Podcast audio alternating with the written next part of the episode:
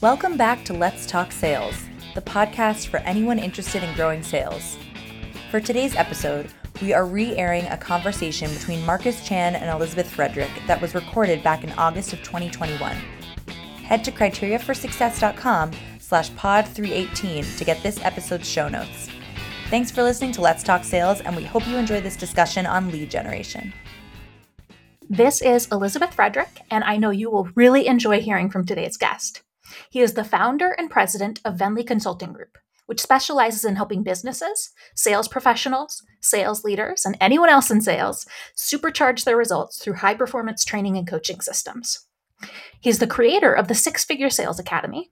He's an executive member of the Forbes Business Council, and he's been recognized by Salesforce as one of the top sales influencers to follow. So you might have actually already heard of him. We'll see. he is based in Portland, Oregon. Welcome to the show, Marcus Chan. Hey, Elizabeth, I'm excited to be here. I have a feeling we're going to have some fun today.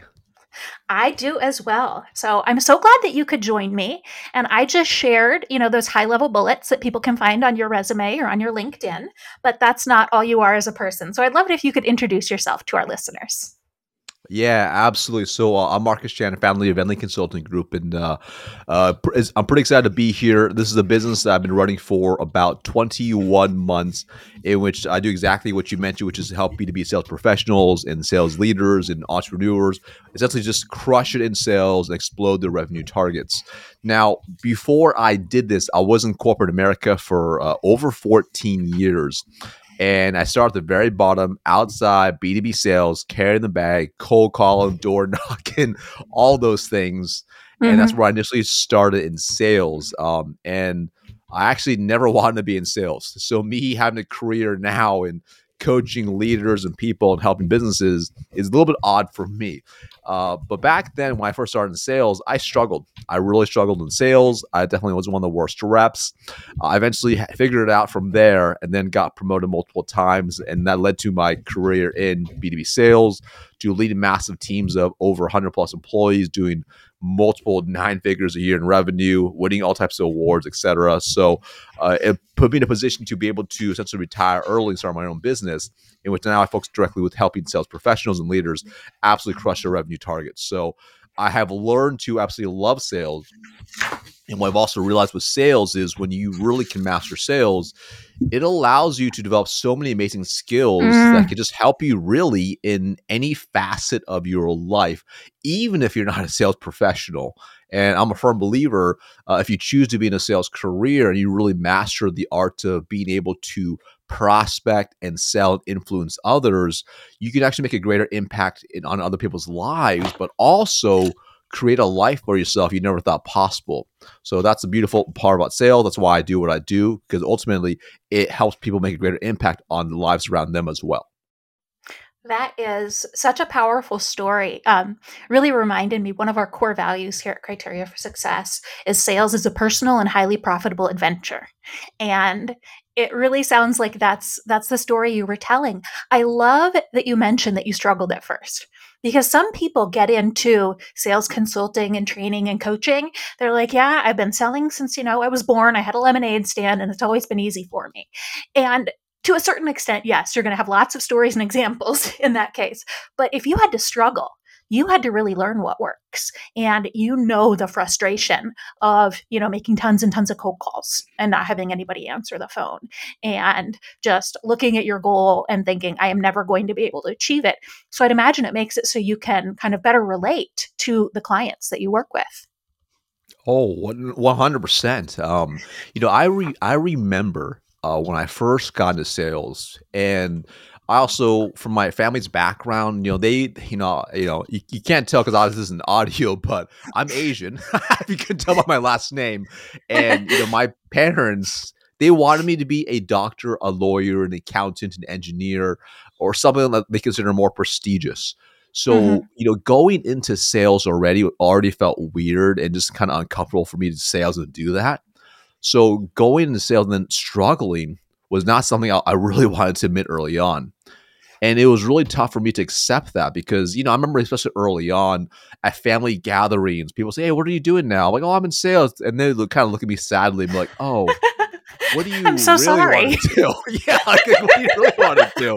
And I'm like, oh, um, and then of course when I was really struggling, especially the first several months, and it was tough because uh, the the recession was, was about- to hit as well. This is back Mhm. in 2007, so you know businesses were shutting down, and job security was very you know it, it was very uh, it, was, it was it was unstable time really, and I remember just struggling and just second guessing myself and having that very very tiny base salary and living in my tiny apartment and worrying about money worrying about my future and just worrying about all these things that i wanted to do. And you just, you just feel bad for yourself. You feel bad for yourself. You're second guessing yourself and you're just unsure of yourself and that's a terrible feeling and i remember those times of not having the money the finances not having the confidence and i remember how tough it was and I think to today's time, in there are some people who are in the same boat where they're second guessing themselves if they should even be in sales. So they're looking to other departments, divisions, other roles, and they're, they're second guessing themselves. And the reality is, is I know we all have the greatness within us if we have figured it out already, or if we know what to do. If we have the right knowledge coupled with consistent actions, it can be an incredibly lucrative career for other people as well. And that's what I was able to figure out too. So I that's why I'm able to relate so well to people who are struggling, whether it's entrepreneurs trying to sell more or or reps or whomever, because at one point I was there and I almost quit sales too. I remember those feelings. Definitely. Um, I love that you brought up that time because I think you and I are probably around the same age. We've been in the professional world the same amount of time. I actually started this job at Criteria for Success in 2008. And uh, sales was difficult then. and something that, um, that you and I have talked about before, but I think uh, other people who maybe have started their careers in the last few years as things were getting maybe a little bit easier haven't necessarily learned the same lessons that we had to learn the hard way. Um, not at all saying that things were you know super easy but um, there's definitely something about you know beginning a career in the recession and trying to figure out how to get people to buy things. So I know that you have a lot of obviously you've got the history in sales and now you're talking to even more people in sales. You're talking to business leaders, um, individual sales reps. What are some of the specific challenges that you're seeing people facing in today's market? Like we saw those challenges um, back in 2007, 2008. Yeah, definitely. I would say number one, um, lead generation is definitely Mhm. key. You know, I, I talked to a lot of a lot of business owners or sales professionals in which, you know, I would say prior to probably last couple of years, uh, you know, we were in a market for a while, a bull market for let's call it for a decade at least, where Mhm. inbound leads were quite fruitful. Mhm. So you had way more inbound leads, uh, and because you know the the economy was doing quite well, it was even if they did outbound strategies, they were able to play you know even the old school numbers game. It was okay if they burned they burned prospects through just high volume of calls and emails, you know, mass mass emails. Mhm. th- it was okay for them because there was a lot of people out there who still had money, even if they burned other people out.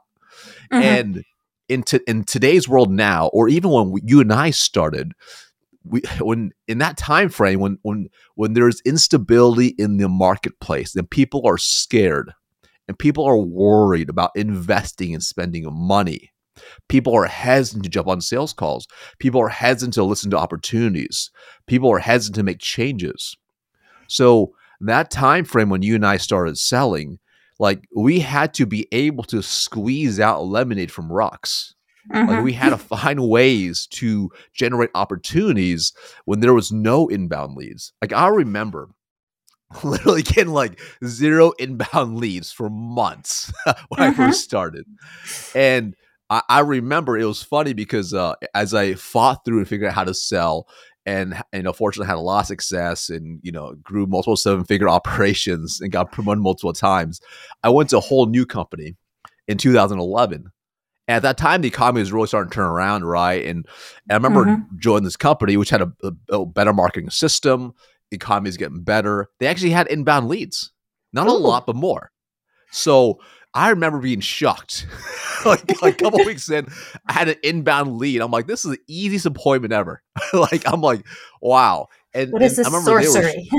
Was, it was sorcery, basically, right? And it was funny because I remember the first 12 weeks, most people typically would at best maybe close about a hundred thousand dollars in about contract, you know, ACV annual contract revenue in about that 12 week time. In you know, and on average, they were decent.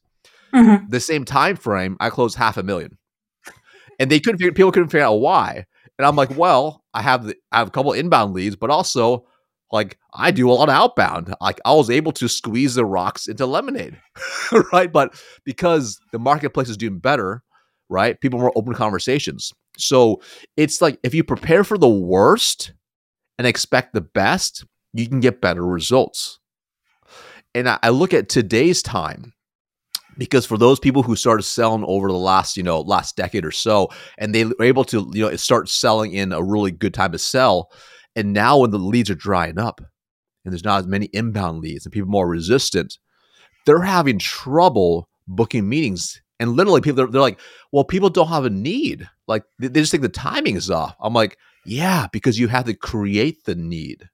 Like mm. you have to create you have to convert a latent need into an active need and if you only wait on active needs, then you're not going to be able to hit the number you're going for. You only you can only go for the lowest hanging fruit. So many sales professionals, many leaders now, they're they're stuck in this mode where, depending if you look at the levels of awareness or Eugene Schwartz's level of awareness, they're just not aware. They're not ready to to buy. So they're just have they have no appointments. But the top professionals are the ones who can obviously take advantage of the positivity of a great marketplace, but they also know how to go and generate top of the funnel work, even if it seems like it's a scary time to buy. I some a story popped into my head as you were talking, and I think you and I can probably see the same humor in it. I had a, a, client that I was working with. This was in early 2008, so things were starting to get kind of shaky, and you know they realized maybe we need some help with sales, so they they hire us. And they had so many referrals coming in that they weren't actually following up on referrals. Right.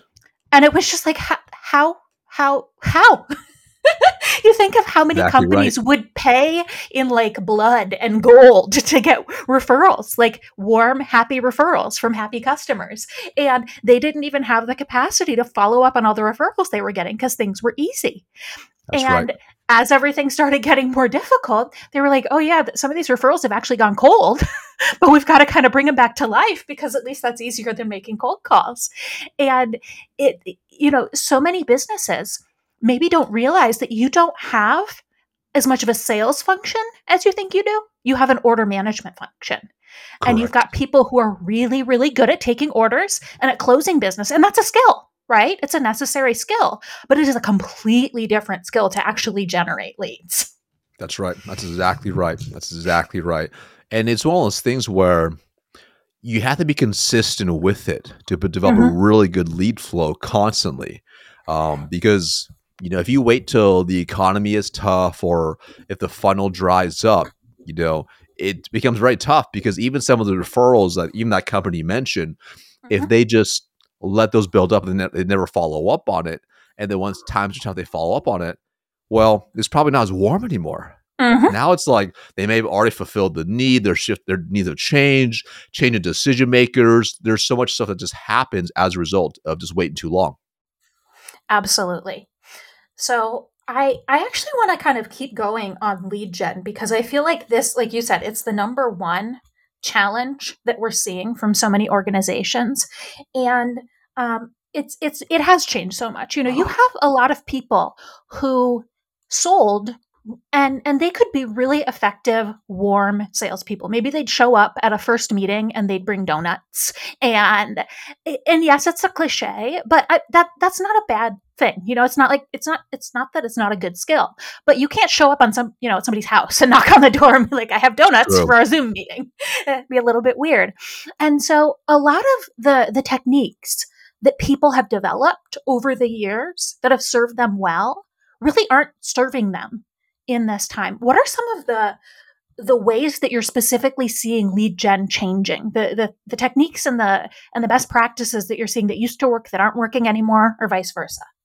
Yeah. So, you know, the mis- mistake a lot of people make is they say, you know what, I'm just going to keep doing what I currently do, Mhm. what- whatever they're doing, which is usually probably, for most part, probably not adequate enough. Um, and really, you have to do, you have to create an omnipresent approach. Like you have to be omnipresent, meaning you have to be everywhere. I mean, in today's world, like before you meet with someone, you're probably gonna get Googled.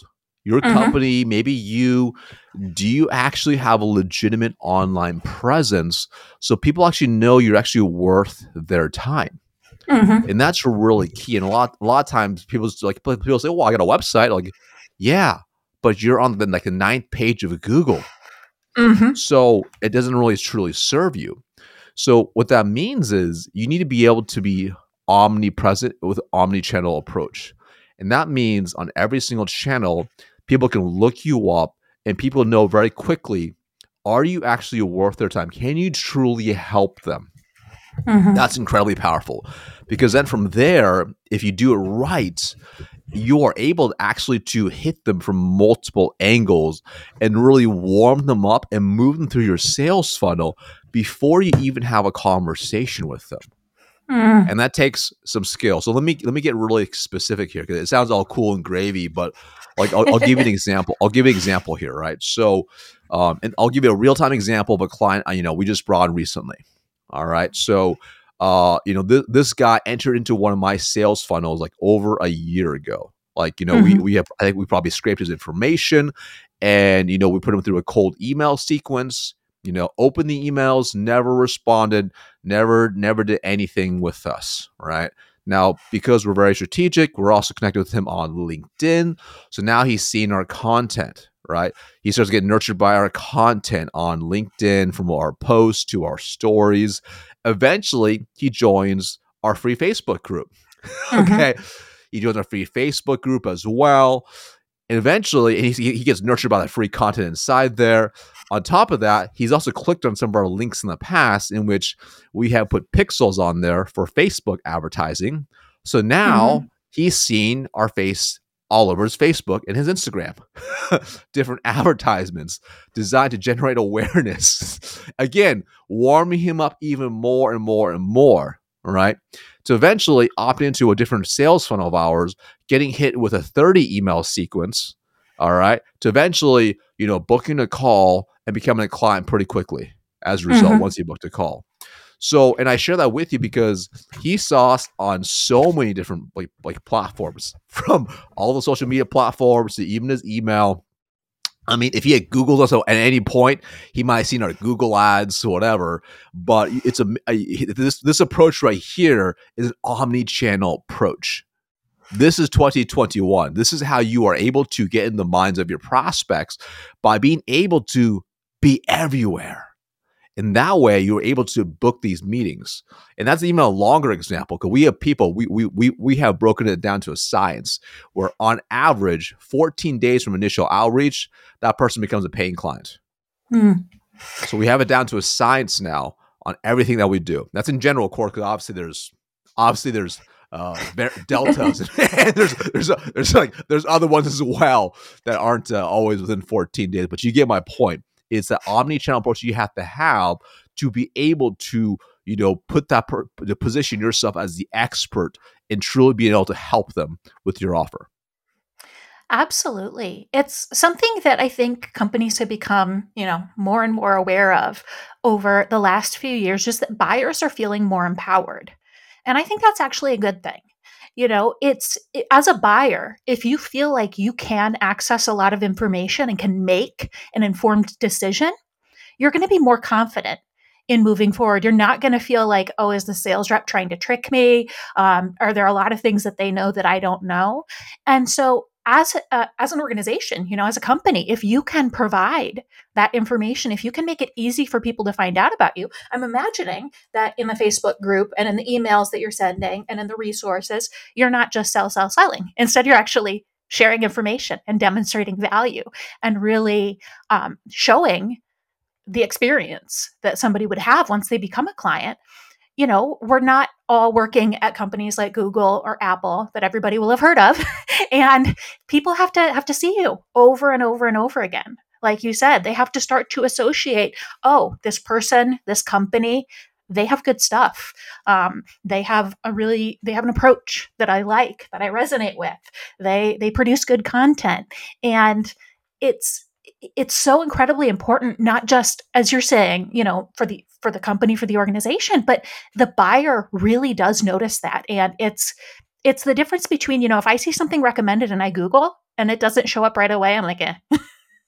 versus mm-hmm. you know it shows up it's got a good presence and i'm like oh that's interesting yeah 100% i mean you know ultimately I, I picture at the end of the day when you think about the psychology of a buyer the biggest concern any buyer has, whether it's a one dollar item or something that's a million dollars, anything in between, really even beyond that, people don't want to have buyer's remorse. Right? Mm-hmm. They don't want to buy something and like, ah, oh, I wasted my money. So this is where, you, uh, when I think about it, even the principles of you know of what we're talking about here, it's been around for ye- for like you know like you know 100s mm-hmm. of years. Think about even even when you go to like a Costco, right? Back when they used to have you know when Costco still did samples, you would sample the food and then you'd buy it. like mm-hmm. you're basically sampling content, if you will, and then buying it. In today's world, you just do it virtually. So when you when you are able to provide an online presence of like pure value and content, you show people you actually know what you're talking and can truly help them, and it's a value. That's incredibly powerful of positioning yourself as the expert authority to be able to help them.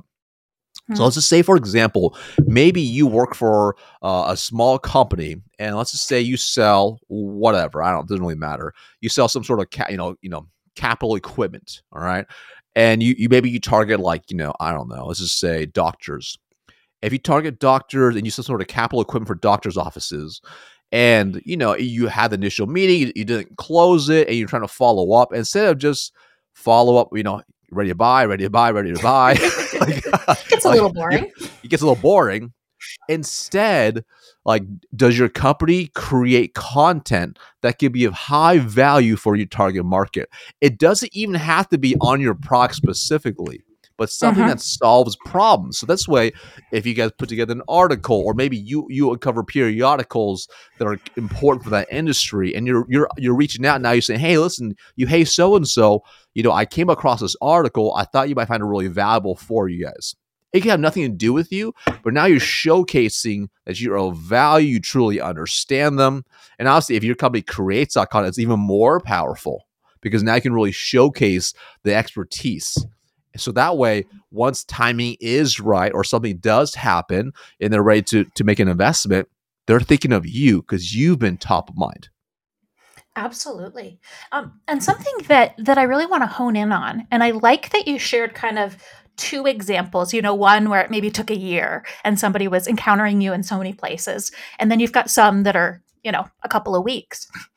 The the amount of individual effort on your part for each one is going to be probably about the same from what I'm hearing. Mm-hmm. It's That's not right. like you have somebody who's calling someone every week for a year or sending them a personal individual email every week for a year. So there's that initial lift in putting together all of these email flows and the Facebook group and you know whatever other you know content systems you have and then there's some incremental work on an ongoing basis keeping it fresh but it's not like every person on the sales team has to be coming up with all of these nurturing emails and I know myself and I'm sure you as well you open your email every day and it's did you get my prior email um, I'm not sure if you if you noticed the email that I sent you two weeks ago that you didn't ask me for, and you didn't ask me to remind you about it, but I'm reminding you about it.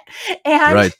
th- they have nothing to say, and I feel bad for those salespeople. If That's if their right. organizations gave them good content to send me, at least I might be a little more tempted to read it. and totally, so you're totally right. The effort is is not as overwhelming as it might sound to people when they hear, "Oh my goodness, it takes a year of of you know following up," or "I must be like super on top of them for 14 days." it, it's probably what three, four interactions at most in terms of yeah. individual custom um, with a real person sort of interactions. Yeah, you can, there's so much stuff you can systemize these days to be able to have a repeatable system. You know, it's like it's like if, for example, you can look at your company and see maybe they do create some content, maybe some videos, maybe some blog posts, whatever, and you can just choose, hey, what are five or ten really good pieces that are useful, and mm-hmm. that can be your go-to bucket. And in reality, is is even with the, the customization of an email, obviously, the more hyper personalized the email is going to be. Typically, you can have a better conversion, etc. However, you could also create templates that are eighty percent dialed and then that 20% is personalized. Mm-hmm. So now you have the bulk of the work dialed and you just do a little bit of customization to make sure it's really relevant to them. Because obviously you don't want to send, you know, an email sent that's not relevant is really quite a waste of time. So make it relevant and make sure it's good.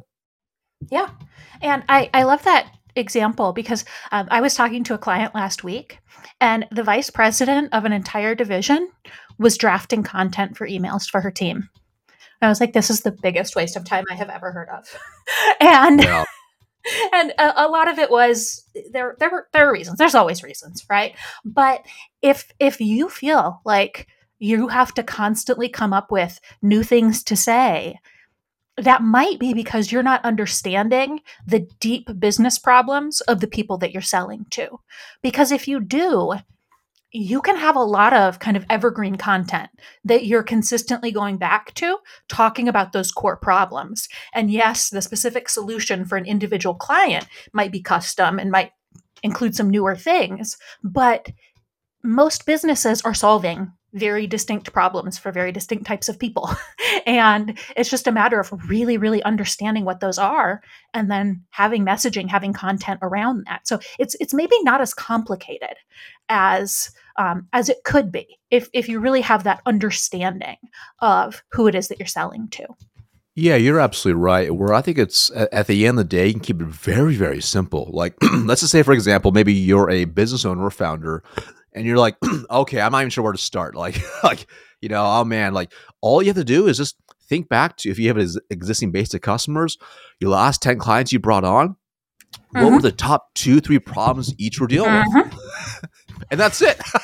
Chances are pretty good. You get them a bucket of maybe three to five really core common issues and why they chose you to solve them.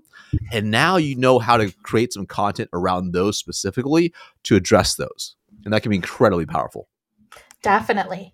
And something that's always interesting when it comes to that too is that you might discover, oh my goodness, people have, you know, these these three core problems that we're solving. There's a related problem that they have that we're not solving and we could pretty easily solve. Maybe we should expand 100%. our offering.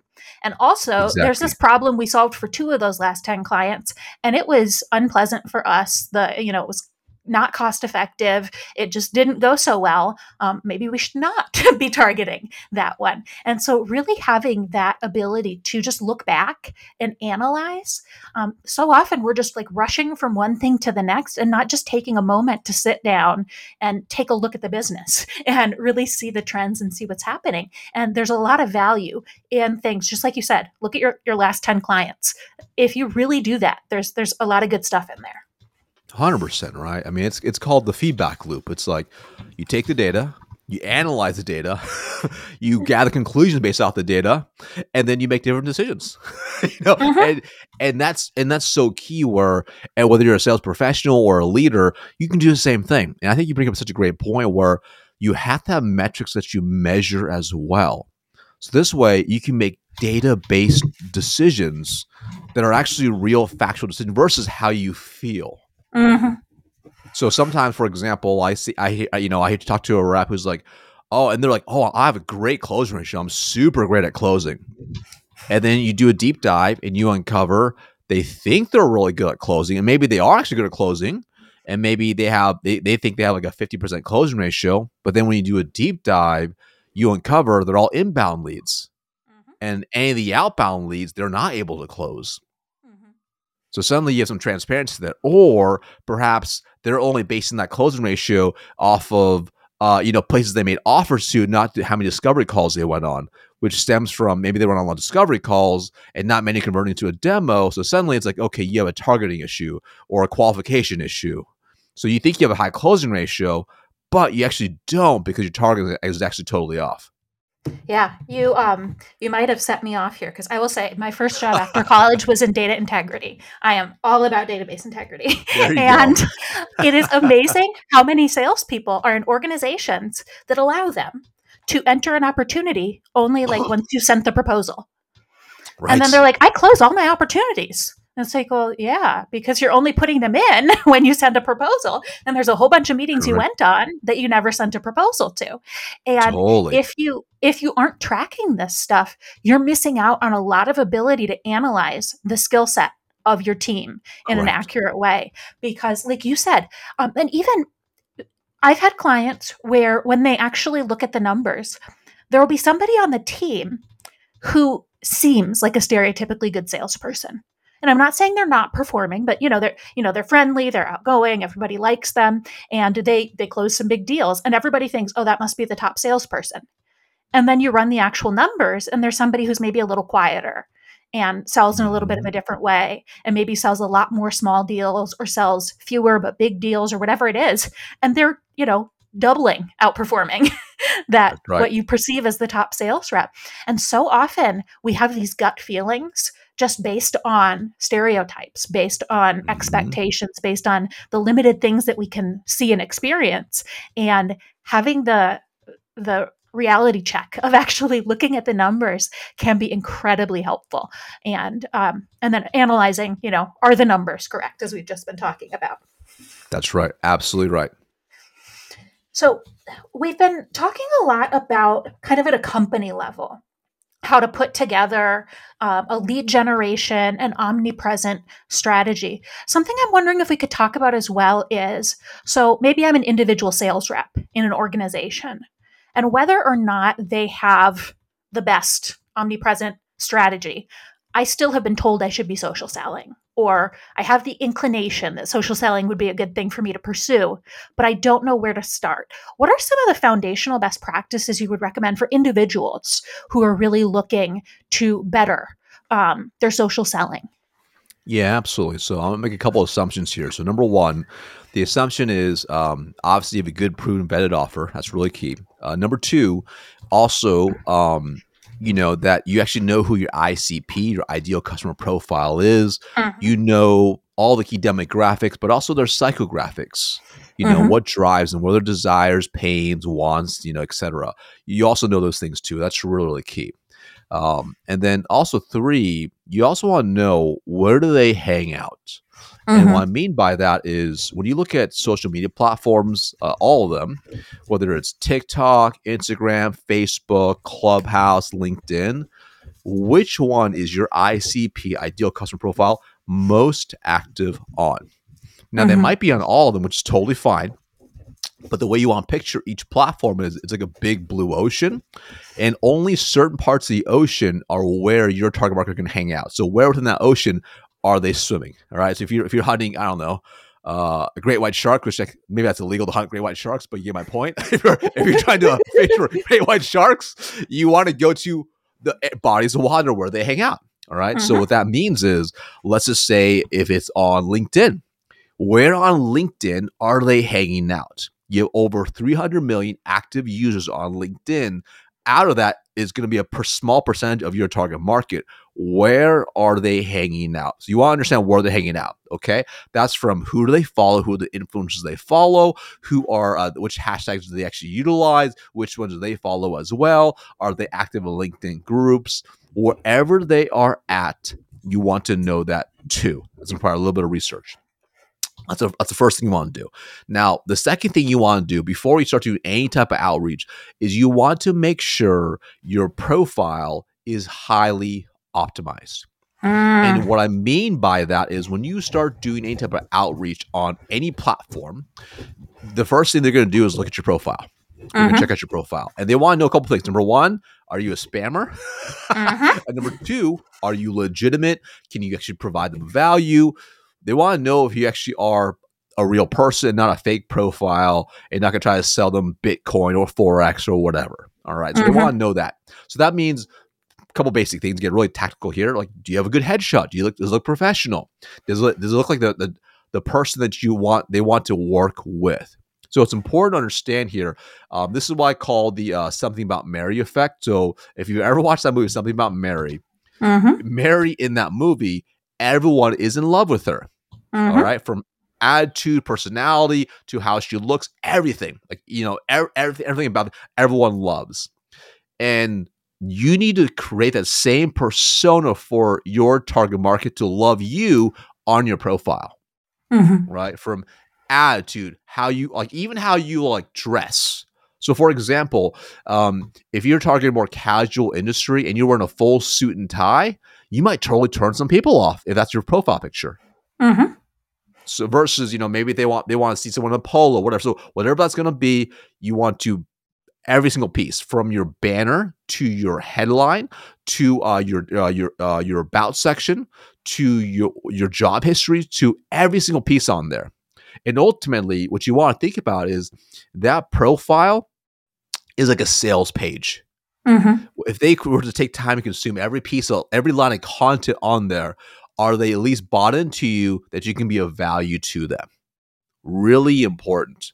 And that can be, and you can incorporate so many. I mean, like LinkedIn by itself is so powerful because you incorporate so many things on there from you can include testimonials, screenshot, links to things, proof, to, you know, recommendations. I mean, there's so much you can do. That's why I love LinkedIn for that reason. So just make sure it's highly optimized because ultimately it's bait, right? It's bait for wh- who you're going to hunt for. Okay. So really, really key. So make sure the proposal is highly optimized. All right. Now, number two, what you are number three, uh, what you want to do next is now you want to start approaching and and find and hanging out where your target market's hanging out. Really key. So if they are hanging out on influencer posts, and what I mean by hanging out is, you know, where do they spend their time? Where are their eyeballs? Mm-hmm. Where the attention goes, money flows. So you need to go where the attention is first before you start attracting attention. So, for example, let's just say uh, you uh, maybe you target um, IT, you know, C, you know, CTOs, if you will. You target C, uh, your chief uh, technology officers, and you find someone who in that specific industry that is pretty well known in that space. Right, they're considered an influencer, if you will, in that world, and you you and they're they're like a thought leader and they your target market follows that person. Well, they're probably putting out good content out there, good videos, good posts, questions, whatever, and their target market is probably engaging or reading the comments. So you Mhm. want to go on there and start engaging on those key areas where they're hanging out on the influencer posts, dropping no pitching, but just pure value.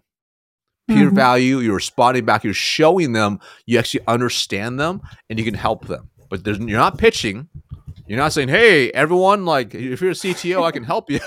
Book a call. Here, here's my calendar." You're, you're not doing that. You're, do, you're doing none That's of so that. appealing. Whatever the- yeah. So whatever people are, ultimately, you're just providing value, and it's insightful. It's well written. It's easy to read. It's easy to digest. And if you've done a good job with that, people will check out your profile. It's on a post. They'll check out your profile, and if you're lucky, if you do a good job at everything else, they might send you a connection request, etc. You don't know, right? But what's happen? What's to happen? You can start attracting naturally. People are to start checking you out and approaching you, etc. That can be really powerful, right? Same thing with hashtags, industry. Same thing. You do the same thing as well. So that's really uh, this is, this is going to start generating some interest, some eyeballs on you. Next, what you want to start doing is you- you're to want to start converting those into connections, right? So let's just say, for example, you go on someone's uh, influencer's post, you start engaging on there, you put some value, you get some eyeballs on you, so people are checking out your profile. They might send you a connection request. Maybe they don't. Let's just say they don't send you a connection request, but you know it's your target market. You can see on there who's viewed your profile. Now you Mhm. can send them a connection request and start opening a conversation. All right. And you can open that conversation. There's no pitching there, but this is how you start opening that conversation, getting in their minds. All right. That's more of an more of an inbound strategy. Start generating some inbound opportunities and make it into an outbound.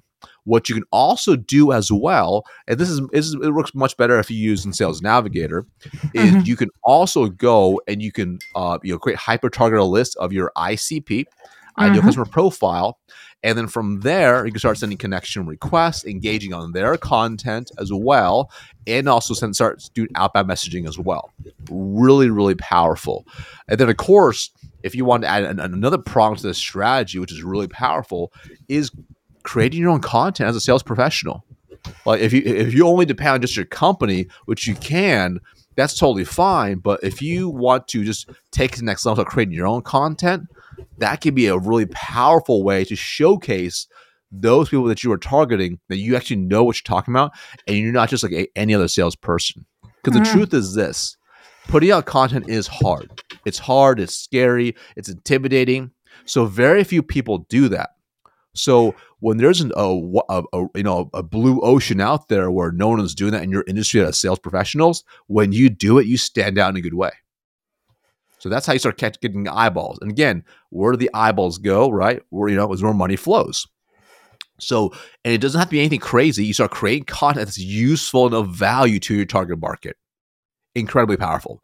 So let's just say, for example, you're like, "Oh, that sounds really cool, Marcus," but I don't know, I don't know how to write content or what I should post about, etc. Uh, I don't. Well, that's okay. You could write about customer experiences. You could do. You could. You can Google. Like maybe let's say, for example, you target say HR professionals, HR executives. Well, you could literally Google top issues HR executives face, or go mm-hmm. on Amazon and look for the most common HR books out there. So let's just say, for example, maybe one of them, you know, initially they deal with is turnover. And maybe the book you find is the seven hidden reasons why employees quit or something like that. Okay, beautiful. You buy that book for $13. You read that book, and every single chapter, you write a post summarizing your thoughts. Mm-hmm. They have 15 chapters. You have 15 posts to put out there. You can put one every other day if you want. Now you have a month's worth of content out of one book. So now when you are doing outbound to a prospect, uh, an HR exec, and they're checking you out and they check out your profile and they see these posts, like, wow, this person is really passionate about uh, helping out HR execs. They seem to know what they're talking about. So when you do an outbound message to them, they're to be a little more open to have a conversation with you because they can tell you actually truly care and you actually really are passionate about helping people versus just being a spammy salesperson who's just in it for the money. So this is how you start selling like a leader and really truly helping serve other people versus just being in it for just the money. So that, those mm-hmm. are a mm-hmm. couple of things you can do right there from a social media perspective to start getting going pretty quickly to start generating leads, booked meetings, and ultimately new partnerships that will lead to obviously more profits and more commission dollars. Definitely. So so much to unpack there, and something that I that I want to emphasize um, that I that I kind of caught as you were saying, this is just a, a, an individual version of that omnipresent strategy that we were talking about at more of a company level, right? And right. this is making sure that where you need to show up, you're there. And like you said, if let's say all of your buyers follow a certain influencer and they have a community they have a facebook group or a linkedin group or they post regularly on linkedin and everybody in their industry comments and develop relationships and chats in the comments and you never show up there that's noticeable actually versus right. if you consistently show up in those spaces and contribute to the conversation it could turn into so many things you could get invited to speak on a panel you could be mm-hmm. interviewed on a podcast for example you right. um, and and when you talk about developing content it can be as simple as once you have these followers and you've got um, you know a decent community of people that are interacting with your content. Sometimes it's as simple as asking a question. Hey guys what's the craziest thing that happened to you this week? What's the you know and then you could be very specific. Again if you're selling to hr hr professionals what's the craziest story you have from the last few weeks? And mm-hmm. it can generate a lot of just content that you don't even have to produce. Um, it can be very totally. business oriented kind of questions or just kind of silly more engaging ones. And people love to interact in ways that you're creating a space. You think of how many times, you know, on Twitter or various other social media platforms, even to TikTok, something will become really popular where they'll just they'll they'll give you a little format and then you just do your own version. And then everybody starts to copy it. It turns into some sort of a meme. It goes all over the entire internet. And if you prompt people, a lot of times they will just take that prompt. And so it it can be really not as difficult as I think some people might be thinking to to start to interact. It's almost like you're just showing up at a networking event where all of your prospects are milling around and you can't just walk in there and be like, bye from me. but you can contribute to conversations and start conversations and get to know people. And eventually they're gonna be like, wow, that's a that's a great person. They seem to know what they're talking about. I need to buy something. I think they might sell it. Maybe I should reach out. That's exactly it. That's exactly it. Because then ultimately, when people are coming to you, it's incredibly powerful. But even like when you when you start your content journey, to, uh, I find it so powerful that if you are creating some content out there, whether it's a post or a blog post or a video or whatever, and now you're you're trying to nurture a prospect because maybe they're just not ready quite yet, you can send them something like, "Hey, check this. I thought of you. You might like this post I just wrote the other day." Mm-hmm. Now you're getting positioned as an expert authority, and you are truly you have a reason to follow up. You're being helpful, and you're showing them value. And you can send that one post to a 100 different prospects. Exactly you don't have right. to write a ton of custom content for everybody. And that's that's one thing that's really powerful about this. Again, whether it's your organization's content or you've developed something personally, think of all the different ways you could leverage it for the various people in your orbit. And something to think about also is if you think of the buyer journey or you think of the the engagement relationship that people have with you in concentric circles and you're at the very middle of it. And there are some prospects that know you really well and know a lot about you, and you know a lot about them. For those people, you're going to maybe need to be sending more custom emails and having more interaction. And the farther out it goes, the more generic things can be, and that's perfectly appropriate. And so, um, there's there's so many people that you can be sharing a lot of this content with, and it's going to guide them on that journey closer to you. But you don't have to sit there writing like 300 custom emails every single day. oh yeah. Well, I think on top of that as well is um you know, I think a lot of people under underestimate the power of properly using social social media and also utilizing the messaging platform within each one. Mm-hmm. Um, like when you think about like you know when you when you make a call someone you can only hear their voice which cold calling's not dead. You still need to make calls out there. I, I, you know, I'm not saying that. You still got to make calls. Yes, you can still cold email for sure. It's very, very important. But the cool part is, like, for example, like when you use a platform like LinkedIn, you can send an audio message, you can send a video message, you can send attachments. I mean, you can do so much within a, the messenger just on LinkedIn.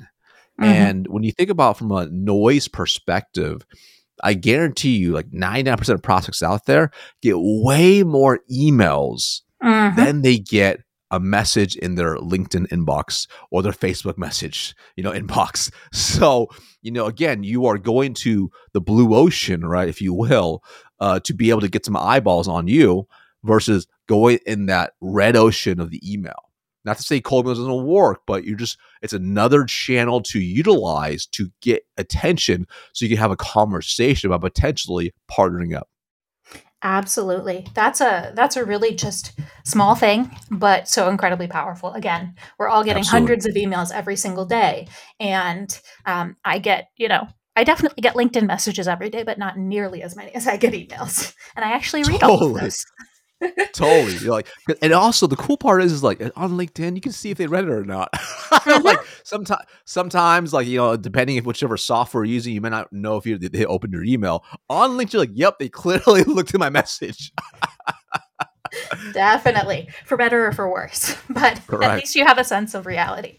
All That's right. right. Um, this has been a ton of fun, Marcus, and I'd, I'd love to keep talking, but I'm looking at the clock and realizing we probably need to start winding down. So I want to ask you uh, a question I always like to end the podcast with, which is Do you have any resources that you would recommend to our listeners? Yeah, you know, I think um, I'm a huge book nerd. Um, there's, there's, a lot of resources out there. You mm-hmm. know, I mm-hmm. think one of the things is I, am a firm believer in this. Um, if you if you want to be real, if you're like this is really for like you know professionals, entrepreneurs, whatever. If you want to be a great sales professional, a great entrepreneur, a great business owner, or whomever, it always starts internal first. Mm-hmm. It always has internal first, right? So, uh, one of my favorite books about really peak performance is called High Performance Habits by mm-hmm. Brendon Burchard. Really powerful book because ultimately, when you're the best version of yourself, it's going to lead to you being better at your job. Really, really key. Definitely. That's a that's a really great one, and um, I could not agree more. It's especially when it comes to things like habits, if you can't get a handle on your day to day work habits when you're at your current level of success, as your life gets more complicated, as you hopefully get promoted, as you maybe start your own business, I promise you life does not get any simpler. and so, no, building up those not. habits of high performance, um, whatever stage you are in your career, are always going to benefit you. That's a great one. Absolutely right. So, I have a ton of books, but if, if I just recommend just one book, that would be the book. nice. All right, Marcus. If listeners want to learn more about you, where, where can they find you? Yeah, awesome. So a couple different spots. Uh, number one, uh, uh, I'm probably most active on LinkedIn. I'm active on all platforms, but on LinkedIn is probably the easiest.